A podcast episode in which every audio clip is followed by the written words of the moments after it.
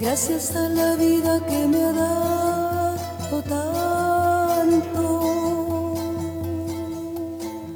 Cari ascoltatori, bentornati a questo nuovo appuntamento con l'informazione, la cultura e la musica dell'America Latina. Sono le 19.20 minuti, abbiamo aperto con Violetta Parra, della grandissima Violetta Parra, con questo classico che ha innumerevoli versioni, perché il Cile sarà il centro di questa puntata di Latinoamericano, la numero 732. Ci sono delle novità per quanto riguarda il governo di Sebastián Peñera, questo presidente molto contestato da buona parte della popolazione per la sua pessima gestione per quanto riguarda il Covid-19, il Cile che veniva visto non soltanto per quanto riguarda il coronavirus, bensì per altri aspetti anche l'economia, come il miracolo, però questa è una parola che va usata con tante virgolette perché in effetti è una nuova delusione questo che succede con il coronavirus ed è per questo che si è dimesso niente meno che il ministro della salute. Ormai non si parla più dell'immunità di gregge, ma invece si parla di una quarantena forzata con pene che potrebbero arrivare persino al carcere.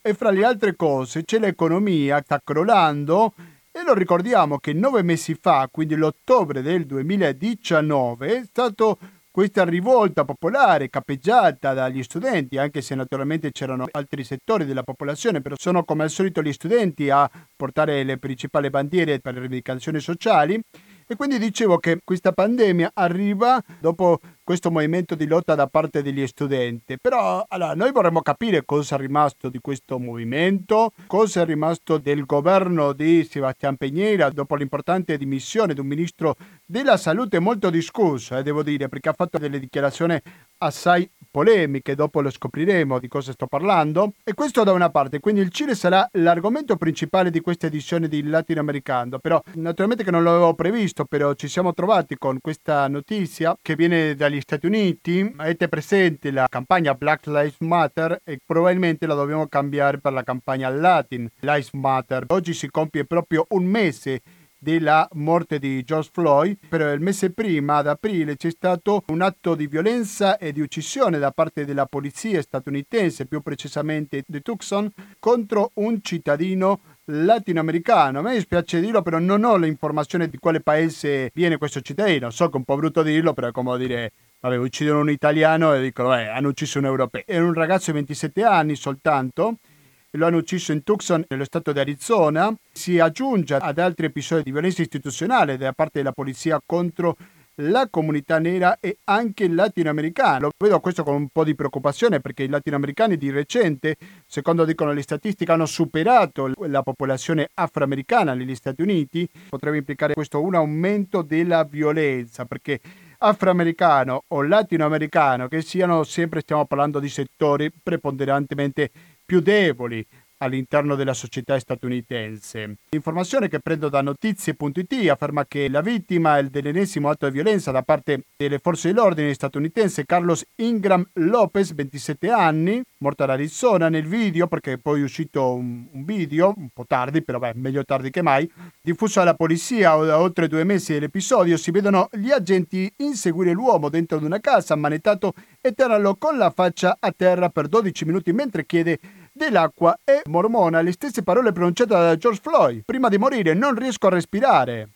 Aggiungo io, l'ho detto sia in spagnolo che anche in inglese, ma niente da fare. I tre agenti coinvolti nella morte di Lopez, 27 anni, ispanico, hanno presentato le loro dimissioni mentre il capo della polizia Chris Magnus ha offerto le sue dopo la diffusione del video. Sul caso del 27enne ispanico è intervenuta anche la sindaca di Tucson, Regina Romero, prima latina a guidare una città largamente ispanica che si è detta profondamente turbata e indignata per quanto accaduto a Carlos Ingram Lopez. Quindi ricordiamo ci sono tante città statunitensi, c'è una forte presenza della comunità latinoamericana, qua stiamo parlando dell'Arizona, però per non parlare della Florida, pensiamo alla Florida quanti latinoamericani ci sono, in cui si sente parlare molto più spagnolo che l'inglese. Dunque, dopo fare questa presentazione, adesso sì, sentiamo un po' più di Violetta Parra e rimanete all'ascolto del Radio Cooperativa e Latinoamericano perché fra poco quando torniamo saremo in diretta, però parleremo con un giornalista nonché scrittore, torniamo un po' al passato, perché questo brano di Violetta Parra si chiama Volvere los 17, tornare ai 17 anni e quindi la sentiamo, torniamo con questa diretta di Radio Cooperativa. Competente, volver a ser de repente tan frágil como un segundo, volver a sentir profundo como un niño frente a Dios. Eso es lo que siento yo en este instante fecundo. Se va enredando, enredando como en el muro la piedra y va brotando, brotando como el mosquito en la piedra, como el mosquito en la piedra y ahí sí, sí, sí. 19 e 31 minuti siete sempre all'ascolto di Radio Cooperativa, questa trasmissione che dal 1 dicembre 2005 si occupa dell'altra sponda dell'Atlantico, lo diciamo sempre, fuorché gli Stati Uniti e il Canada, e oggi andiamo molto al sud, molto al sud perché andiamo fino al Cile perché in Cile c'è sempre questa polemica di un presidente molto contestato per la sua gestione. Non voglio dire che la gestione ha portato i morti, però diciamo che una responsabilità sicuramente di Sebastián Peñeira, del presidente cileno, sicuramente c'è. Emanuele Profumi, buonasera e benvenuto a Radio Cooperativa.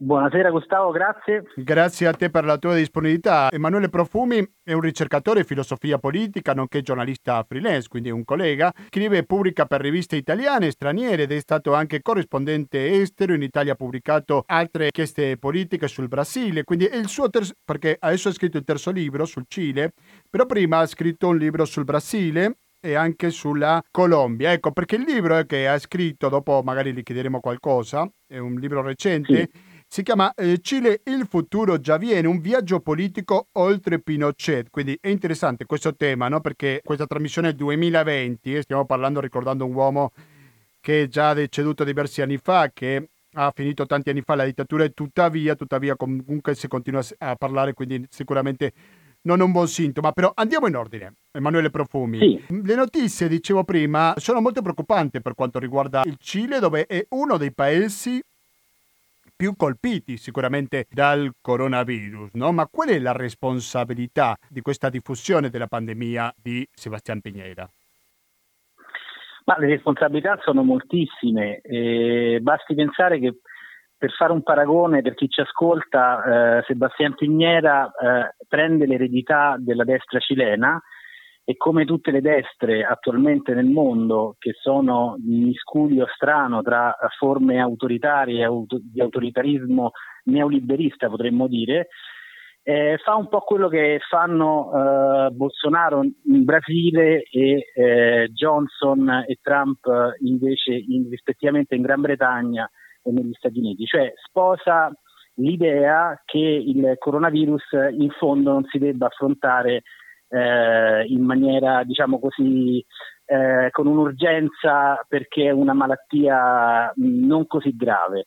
E questo è lo stesso tipo di ragionamento che fa anche il, il vecchio eh, ministro della sanità che si è dovuto dimettere, tra l'altro da poche settimane, che si chiama Jaime Magnalic, che parlava, come parlavano appunto Johnson e Trump, di questo, eh, di que- dell'idea di una specie di, ehm, eh, possiamo dire, eh, possibilità che il virus se ne andasse eh, quasi da solo. Ecco. Parlando di questo, scusa se ti interrompo Emanuele, però c'è una dichiarazione che non so se fa ridere o piangere. Cioè, quando parlava delle statistiche sul coronavirus, metteva ai deceduti come gente recuperata. Perché? Perché non contagiano più. Sì, diciamo questo. Intanto la logica era quella dell'immunità di gruppo, a questo facevo riferimento prima. Sì.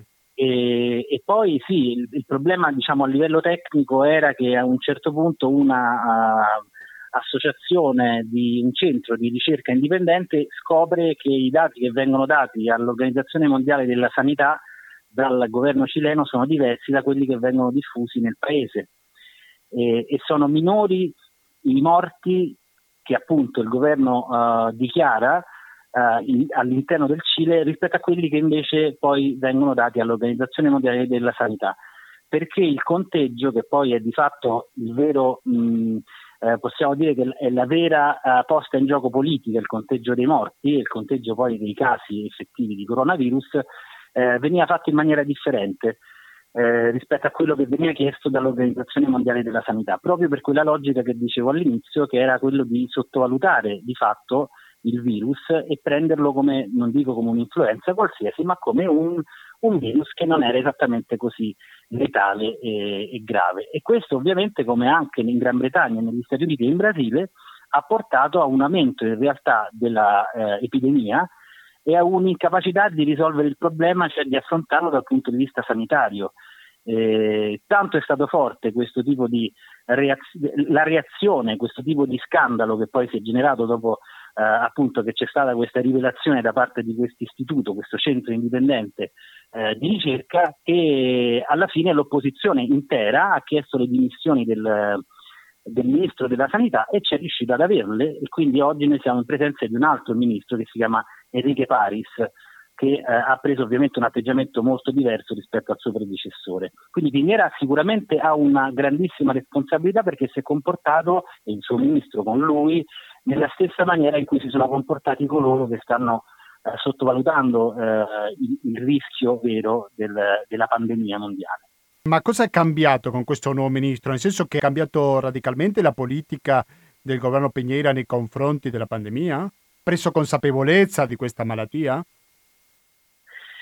Eh, diciamo che già quando c'era il ministro precedente eh, un po' l'atteggiamento è, per forza di cose è mutato, per cui questo ministro nuovo eh, eredita un po' il cambiamento di rotta che il mm, precedente ministro ha dovuto per forza assumere. Eh, sì, in parte sì, però il problema vero è che non ci sono uh, degli strumenti reali per fare uh, Ehm, per poter effettivamente far fronte a, questo, a, questa situazione che è una situazione molto grave. Come anche in altri paesi, in Cile, eh, la, il sistema sanitario non è in grado eh, di rispondere alla pandemia e, e, all'epidemia e quindi ovviamente è andata al collasso. E quindi da questo punto di vista eh, il problema è un problema strutturale che il ministro attuale eredita uh, da non soltanto Pignera, ma dagli anni, dai decenni in cui il sistema sanitario è stato privatizzato e anzi appunto in Cile è privatizzato proprio dal punto di vista costituzionale, che è poi uno dei problemi che, recenti che sono emersi anche dalle mobilitazioni e dalle proteste che ci sono state in Cile. Quindi si può fare un parallelismo fra la sanità e anche l'istruzione in quanto al livello di privatizzazione che c'è o il poco accesso alla sanità pubblica? Sì, sì, è lo stesso. Diciamo che la situazione è la stessa. La situazione eh, di quelli che poi noi possiamo considerare i diritti di base, quindi sanità, trasporti, educazione, eccetera, eccetera, eh, siccome sono eh, totalmente privatizzati in Cile, la risposta eh, dello Stato nei confronti di una situazione generale di eh, eh, necessità come quella della popolazione e soprattutto della popolazione povera, che è comunque una buona parte della popolazione cilena, è sicuramente insufficiente. Quindi anche questo ministro, eh, benché abbia diciamo così, sviluppato un programma interessante che per esempio non è stato sviluppato in Italia, ehm, rispetto alla, alle conseguenze della quarantena, le conseguenze psicologiche della quarantena, eh, che è un tema importante, un tema che effettivamente potrebbe essere anche un tema da sviluppare nel nostro paese, comunque in Italia e anche altrove, eh, perché gli effetti della quarantena eh, non sono stati presi in seria considerazione. Ecco, questo ministro nuovo cileno l'ha preso in seria considerazione e ha sviluppato un programma per rispondere a questo, ma questo serve a poco se poi in realtà non c'è una struttura sanitaria pubblica che riesca a garantire il diritto alla salute e soprattutto, diciamo così, alla popolazione più povera. E ti risulta che in questa situazione di collasso degli ospedali qualche funzionario del partito Rinnovazione, cioè del partito di Piñera, abbia chiesto aiuto all'Argentina per portare i malati magari a qualche regione confinante con il Cile? Io questo non lo so, quindi non potrei. Ah, diciamo, era una notizia che era uscita poco fa. Ovviamente qualcuno in Argentina ha storto il naso, chiedere aiuto per poter trasferire i malati dall'altra parte della cordigliera. Sì, questo non mi stupisce comunque perché eh. in realtà effettivamente è al collasso il sistema e basti pensare a quante sono, diciamo così, le macchine respiratorie eh, disponibili attualmente per poter fare fronte a eventuali altri contagi gravi mm. e sono diciamo intorno ai 200-300, non di più in tutto il paese. Mm. Stiamo parlando comunque di un paese di mh, 18 milioni di, di abitanti e, e, quindi insomma è una o 16, tra i 16 e i 18, comunque è sono molto poche queste macchine sì. ecco, a disposizione. Del resto questo è un po' quello che abbiamo fatto tutti, nel senso anche qui in Italia alcuni dei malati sono andati poi, eh, sono stati curati per esempio in Germania. Quando è collasso il sistema è chiaro che c'è bisogno di solidarietà internazionale. Io credo che in realtà ci sia bisogno anche prima di questa solidarietà, che sia invece veramente vitale soprattutto in situazioni come queste, che sono situazioni in cui tutti noi stiamo in una condizione simile, benché in paesi, in contesti e in situazioni molto diverse. Tu hai detto circa 16 milioni di abitanti, però stiamo parlando sì.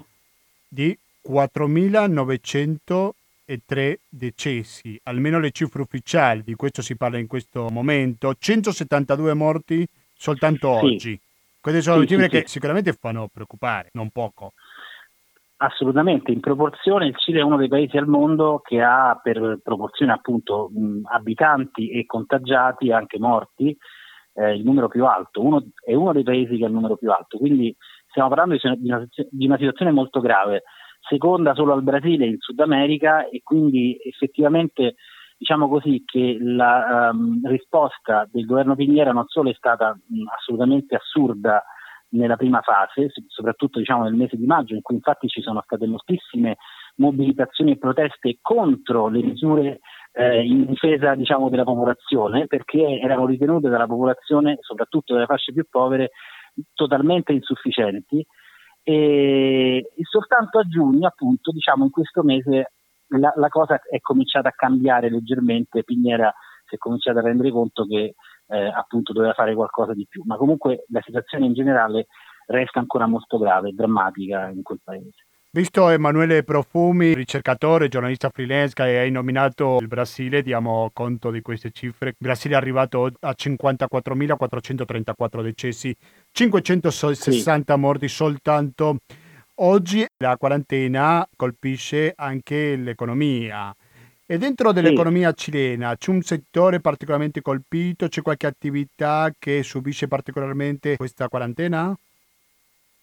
Ma guarda, l'economia cilena è un'economia, diciamo così, che è basata moltissimo sul modello estrattivista. Quindi eh, dal punto di vista dell'economia ufficiale il coronavirus non fa danni eh, maggiori in un settore piuttosto che in un altro. Eh, il problema vero a livello economico sono le fasce più deboli e in generale, per esempio, eh, coloro che vivevano di lavori informali, quindi che vivevano di lavori sostanzialmente fatti per strada. Eh, basti pensare che io qui mi ero appuntato una cifra che era il 28, presa dall'Istituto Nazionale di Statistica cileno, il 28,6% dei disoccupati in più nel settore del lavoro informale durante la pandemia quindi in questi ultimi mesi. È una cifra enorme, stiamo parlando quasi del 30% di, di, di lavoratori in meno in quel, in quel, settore.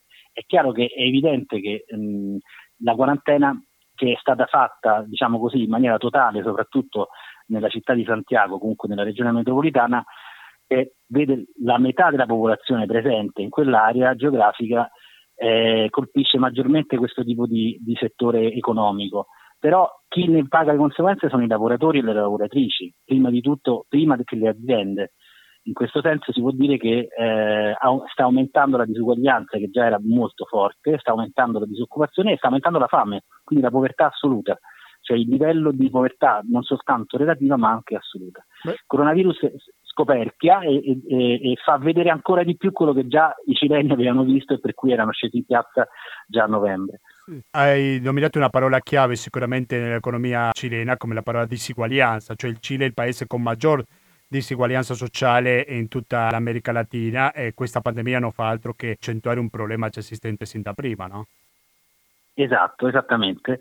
E anche per questo che diciamo poi le proteste, al di, al di là delle, appunto, delle misure sanitarie e della difficoltà effettiva poi di, di, scendere in piazza per il rischio grande non soltanto nei confronti delle forze dell'ordine, soprattutto dei carabineros, ma anche proprio del, del, del contagio, non ha fermato moltissime persone che sono scese in piazza a bloccare strade, a, a, a, a, scontrarsi anche purtroppo con le forze dell'ordine che di fatto reagiscono in maniera repressiva e quasi in maniera automatica in quel paese e purtroppo non solo in quel paese e come abbiamo visto anche negli Stati Uniti, insomma è purtroppo una cosa molto diffusa. Anche questo è un po' una pandemia possiamo dire.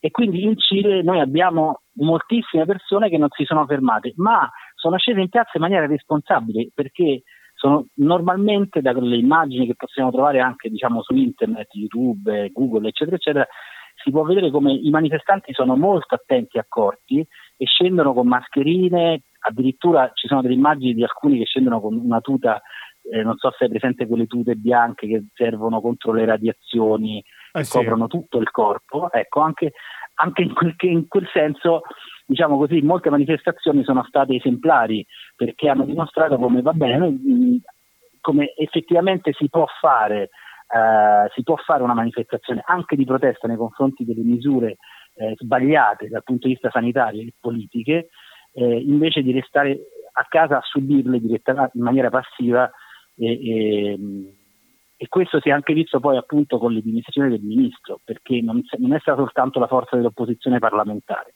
ma è stata proprio un'indignazione generale quella che ha portato poi alle dimissioni del ministro. Mm. Questo lo stiamo vedendo diciamo, da diversi mesi. In questo senso il coronavirus non ha fermato la, possiamo dire, anche se l'ha limitata, l'ha ristretta, l'ha uh, diminuita, la forza e l'impatto della mobilitazione per cambiare la Costituzione e per cambiare poi lo stato di cose eh, che si era sviluppata da novembre eh, fino ai mesi precedenti del coronavirus, diciamo fino a marzo che è stato poi il momento del primo caso di coronavirus in Cile. Tu stai parlando delle proteste per le questioni sanitarie, però ricordiamo sì. le proteste che sono partite ormai nove mesi fa.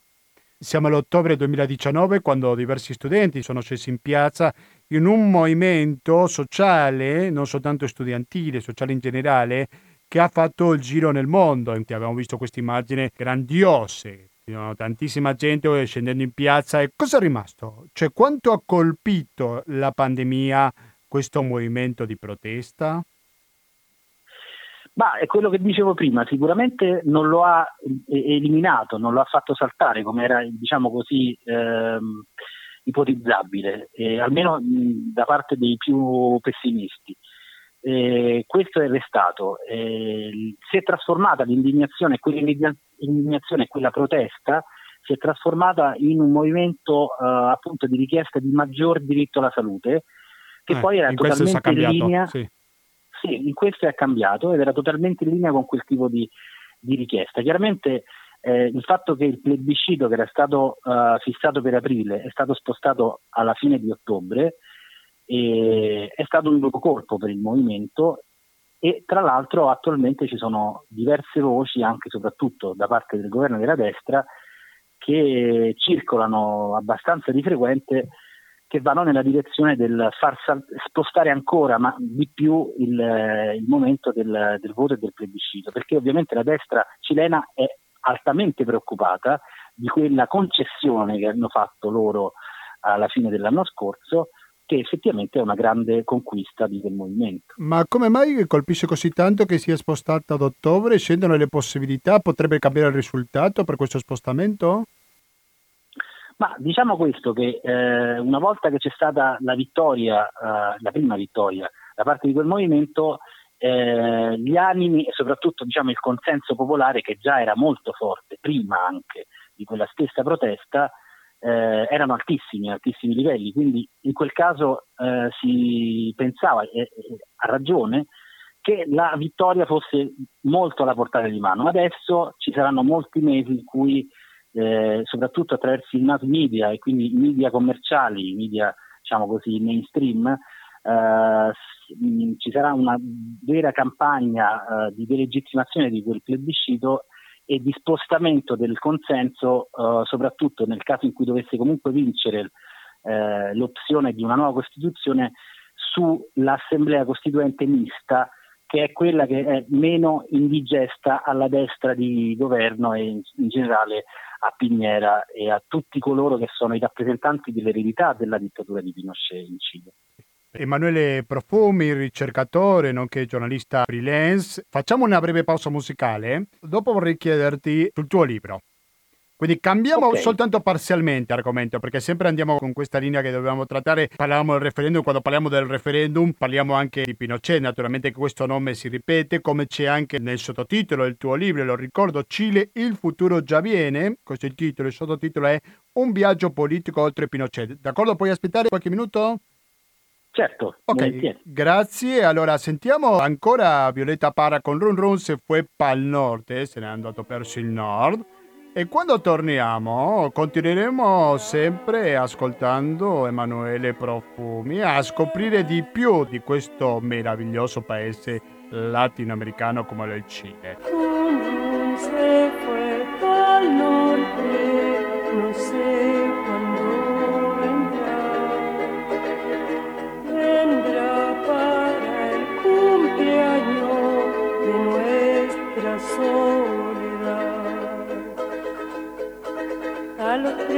carta con letra de coral me dice que su viaje se larga más y más. Se va a Antofagasta sin dar una señal y cuenta una aventura que paso a deletrear. Ay, ay, ay de mí. Ay,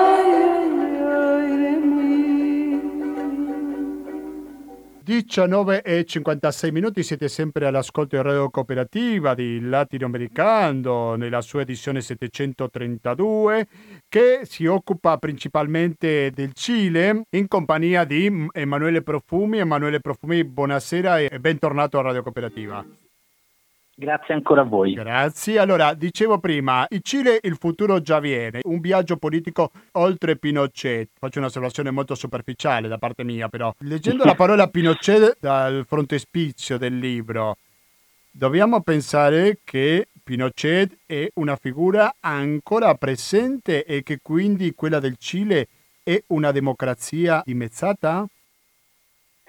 Purtroppo dobbiamo pensarlo, e non solo pensarlo, dobbiamo prenderlo in seria considerazione. Sempre comunque in relazione a quello che sta avvenendo adesso in Cile, che è veramente una situazione straordinaria nel senso proprio del termine, cioè fuori dall'ordinario. Perché? Perché di fatto eh, il fatto che esista ancora purtroppo il fantasma, l'eredità culturale, politica, economica, militare di quello che è stato il momento più oscuro diciamo, del, che ha vissuto il Cile mh, nella sua storia democratica, possiamo dire, è qualcosa che sta cambiando, sta cambiando con grandi difficoltà, ma sta cambiando e soprattutto con una spinta e una propulsione importantissima da parte di una buona parte della società cilena che se non si attiva direttamente e va in piazza a protestare e a chiedere un'altra società, comunque lo fa indirettamente eh, simpatizzando con quel movimento. Eh, tieni presente Gustavo che le inchieste eh, da novembre fino a marzo, cioè finché poi non c'è stato diciamo, il tema del coronavirus, hanno dato uh, alla, al, come appoggio a quel movimento un'altissima percentuale di consensi in tutte le inchieste diciamo, più, di, più diverse che si sviluppavano in Cile eh, da più diversi istituti di statistica.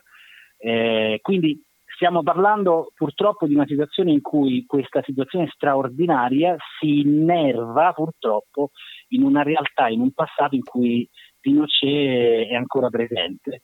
E può essere un paradosso, ma in realtà è così la storia.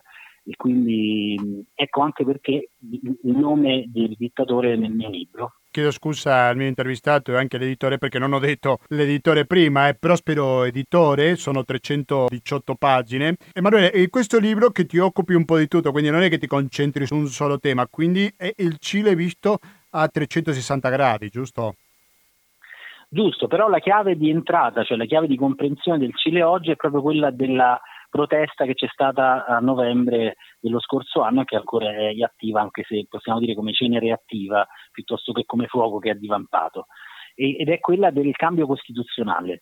Eh, io chiaro che mi occupo di tutto il Cile, cioè ci provo ovviamente, a, a, raccontare quello che è il Cile oggi a partire anche dalla sua storia recente, quindi dalla democrazia degli anni 90, del ritorno alla democrazia degli anni 90 e il, la dittatura militare precedente, ma anche in parte il momento, il periodo, periodo importante di Allende che in qualche modo ritorna e che chi leggerà il libro si renderà conto che quel periodo è ancora, o in maniera diciamo in, anche in questo senso abbastanza eh, stupefacente, eh, attivo e vivo soprattutto nella memoria dei più giovani. E, quindi l'inchiesta politica che io ho fatto, che è alla base di questo racconto, di questo reportage narrativo, è incentrata eh, sulla questione costituzionale, ma va ben oltre perché vuole raccontare una società in trasformazione ehm, essendo una società in trasformazione ri, ricollega come se fosse una specie di, eh, di puzzle il presente, il passato e il futuro per dare una visione più complessa e anche mh, come dire, mh, articolata della dimensione non solo sociale ma anche temporale che è molto importante all'interno di una società. Fra i tanti argomenti che tu tratti nel tuo libro, Emanuele, c'è la questione dei Mapuches. Il Mapuches che è un argomento centrale in questa trasmissione, ci siamo occupati un'infinità di volte, pensiamo continuare a farlo. Ecco, in che modo tratti la questione dei Mapuches nel tuo libro? Allora, sì, tratto la questione dei Mapuche perché è inevitabile eh, parlare della trasformazione del Cile attuale eh, e parlare quindi anche del movimento Mapuche. E, mh, la tratto, come dicevo prima, come tratto anche gli altri, altri, argomenti, cioè inizio a comprendere come la questione costituzionale è attiva e viva anche nel mondo Mapuche. Cioè se i Mapuche, nella loro diciamo così, diversità e veramente pluralità, divisioni eh, sposano o meno la riforma costituzionale della Bachelet, che era eh, quella che si stava sviluppando appunto nel momento in cui io sono stato in Cile. Però a partire da questo poi in realtà io racconto la storia mapuche, ra- anzi mi faccio raccontare la storia mapuche da eh, giovani eh, storici importanti, per esempio in questo momento in Cile, ma anche da altri attivisti eh, e altre diciamo così figure eh, della, dell'università cilena. E poi sostanzialmente proprio da loro, eh, perché vado in zona Mapuche, da Temuco in giù, eh, arrivo nella zona rossa che esiste ancora, che è una zona importante eh, di conflitto tra lo Stato cileno e le comunità Mapuche, per quelle che restano e che sono attive in contrasto con lo Stato cileno, perché come penso voi sappiate, eh, i Mapuche non riconoscono lo Stato cileno, benché poi in qualche modo ci convivano anche. Essendo varie le anime dei Mapuche, io racconto questa diversità, cioè sia coloro che contrastano direttamente lo Stato che coloro che cercano di conviverci. Tutto nell'ottica di una trasformazione generale della Costituzione eh, di Pinochet del 1980.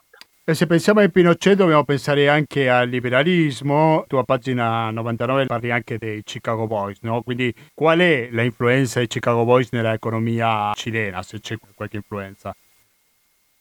Sì, no, l'influenza è diretta, Gustavo, l'influenza io direi che più che un'influenza, diciamo che i Chicago Boys sono stati attivamente coloro che hanno eh, dettato le linee dell'economia cilena eh, già durante appunto dittatura di, di, di Pinochet. Quindi mh, in questo senso il mio riferimento ai Chicago Boys è un riferimento quasi storico, mh, di biografia collettiva. E noi racchiudiamo scusate, tutto nel termine neoliberismo, che è un termine ambiguo però generale che ci permette di capire come non sono soltanto i Chicago Boys, ma è un po' un tipo di prospettiva economica che è, che è quella che poi rientra a livello eh, di leggi eh, e articoli costituzionali nella Costituzione che è stata fatta nel 1980. Ed è lì il punto, diciamo, uno dei punti fondamentali.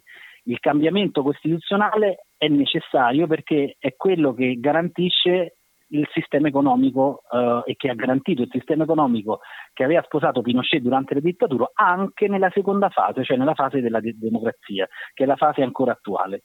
Quindi in questo senso i Chicago Boys sono sicuramente i punti di riferimento teorici e pratici per chi poi ha, ha strutturato l'economia cilena eh, per decenni e, ri- e ri- possiamo dire che sono un po' i fantasmi che aleggiano ancora oggi eh, nelle dimensioni, nelle relazioni economiche che avvengono tra uh, il Cile e gli altri paesi del mondo, perché comunque il Cile ha sottoscritto una serie di trattati internazionali di libero commercio che vanno esattamente nella direzione, diciamo così, della filosofia neoliberista. Sono le 20 e 5 minuti, quindi siamo quasi quasi in chiusura di questa trasmissione dedicata al Cile. Io mi sono fatto un'idea, seguendo le notizie, intervistati, leggendo naturalmente sul Cile, ma ti prego di correggermela tu che sei un esperto di questo paese.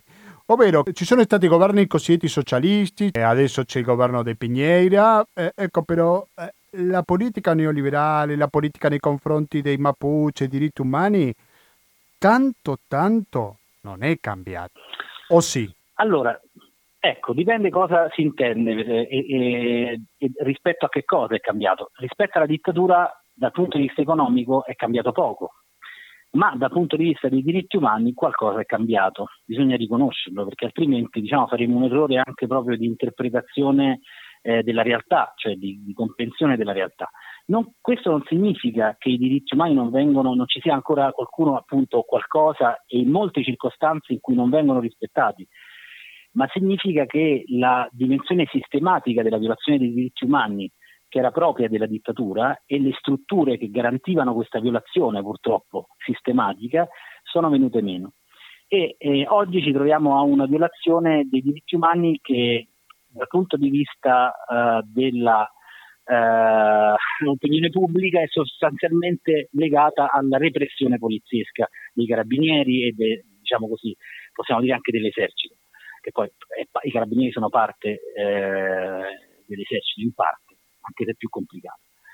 Ok, ma in realtà i diritti umani vengono lesi anche in altre circostanze. Nel mio libro riporto la storia dei, dei centri, anzi del centro per i bambini che non hanno famiglia, per i bambini in sostanza che eh, i ragazzi anche, che sono ragazzi di strada o comunque persone eh, giovani che hanno problemi eh, con la famiglia di origine e che vengono messi nel Sename, che è l'organismo nazionale che si occupa di questi bambini e adolescenti. In quell'organismo, in quell'istituto, la violazione dei, dei diritti umani è sistematica.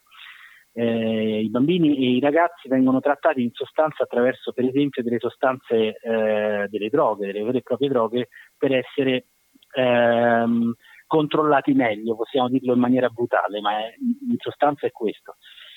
In questo senso il Cile è, purtroppo eh, è ancora un paese dove c'è una buona uh, violazione dei diritti umani, ma non dobbiamo appunto uh, confondere le cose, perché comunque esistono anche degli organismi sia interni al Cile che anche internazionali che comunque hanno una, una loro uh, efficacia nel contestare e contrastare questo tipo di tendenza. Basti pensare alle proteste che ci sono state recentemente e si va, se si va a leggere il bollettino dell'Istituto Nazionale per i Diritti Umani eh, cileno, eh, uno si mette le mani nei capelli, insomma, se prende quei bollettini fino alla, a marzo, appunto. Eh, però ecco, quel tipo di istituto comunque ha una sua funzione e opera eh, anche per restringere e limitare quel tipo di violazioni, cosa che in precedenza era assolutamente impensabile.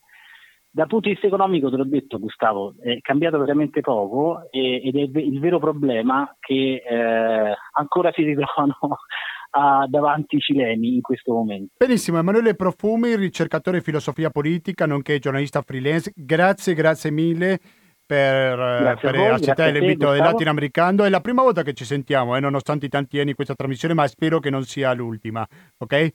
Gra- speriamo. Grazie, alla prossima Emanuele. Un abbraccio, grazie. Un abbraccio, ciao, ciao, ciao. Adesso, cari ascoltatori, è arrivato il momento di salutarci. Se dico di salutarci, dico con tuyo sempre di Andrés Calamaro.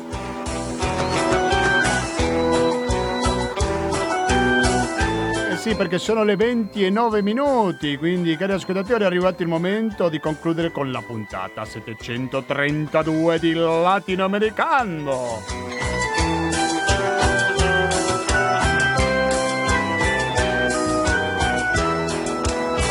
Oggi è 25 giugno, lo ricordo che sabato 4 luglio alle ore 14.30 in via Attorio da Tempo numero 2 di Padova ci sarà un'assemblea ordinaria di soci e di conduttori di radio cooperative. Quindi se siete socio conduttori mi raccomando non mancate sabato 4 luglio alle 14.30 in via Antonio da Tempo numero 2. Este viaje es mejor Non dovete aspettare il 4 luglio, quando volete potete scrivere al latinoamericano gmail.com ancora latinoamericano gmail.com per commenti, critiche, cose che vi sono piaciute di più, di meno, eccetera. Quindi latinoamericano gmail.com Otra oportunidad de volver a empezar. Mejor che ci trovate anche su Facebook e eh? ogni tanto mettiamo qualche notizia che riguarda questa trasmissione naturalmente ma anche l'America Latina in generale quindi cercate il latinoamericano su Facebook e mettete mi raccomando un mi piace. Perché no voglio olvidarte nunca más. Chiudiamo, ma sentiremo fra dieci minuti una replica di Economia e Società che andrà avanti fino alle 21.50. Dieci minuti dopo, attenzione perché sarà il momento di ascoltare Internotte.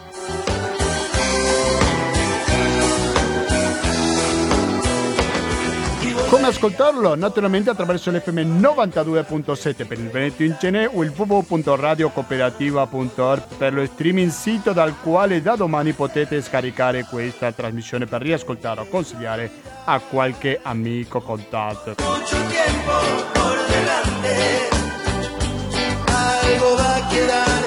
Quindi mi raccomando, continuate all'ascolto Radio Cooperativa. Da Gustavo Claros, grazie e alla prossima. Porque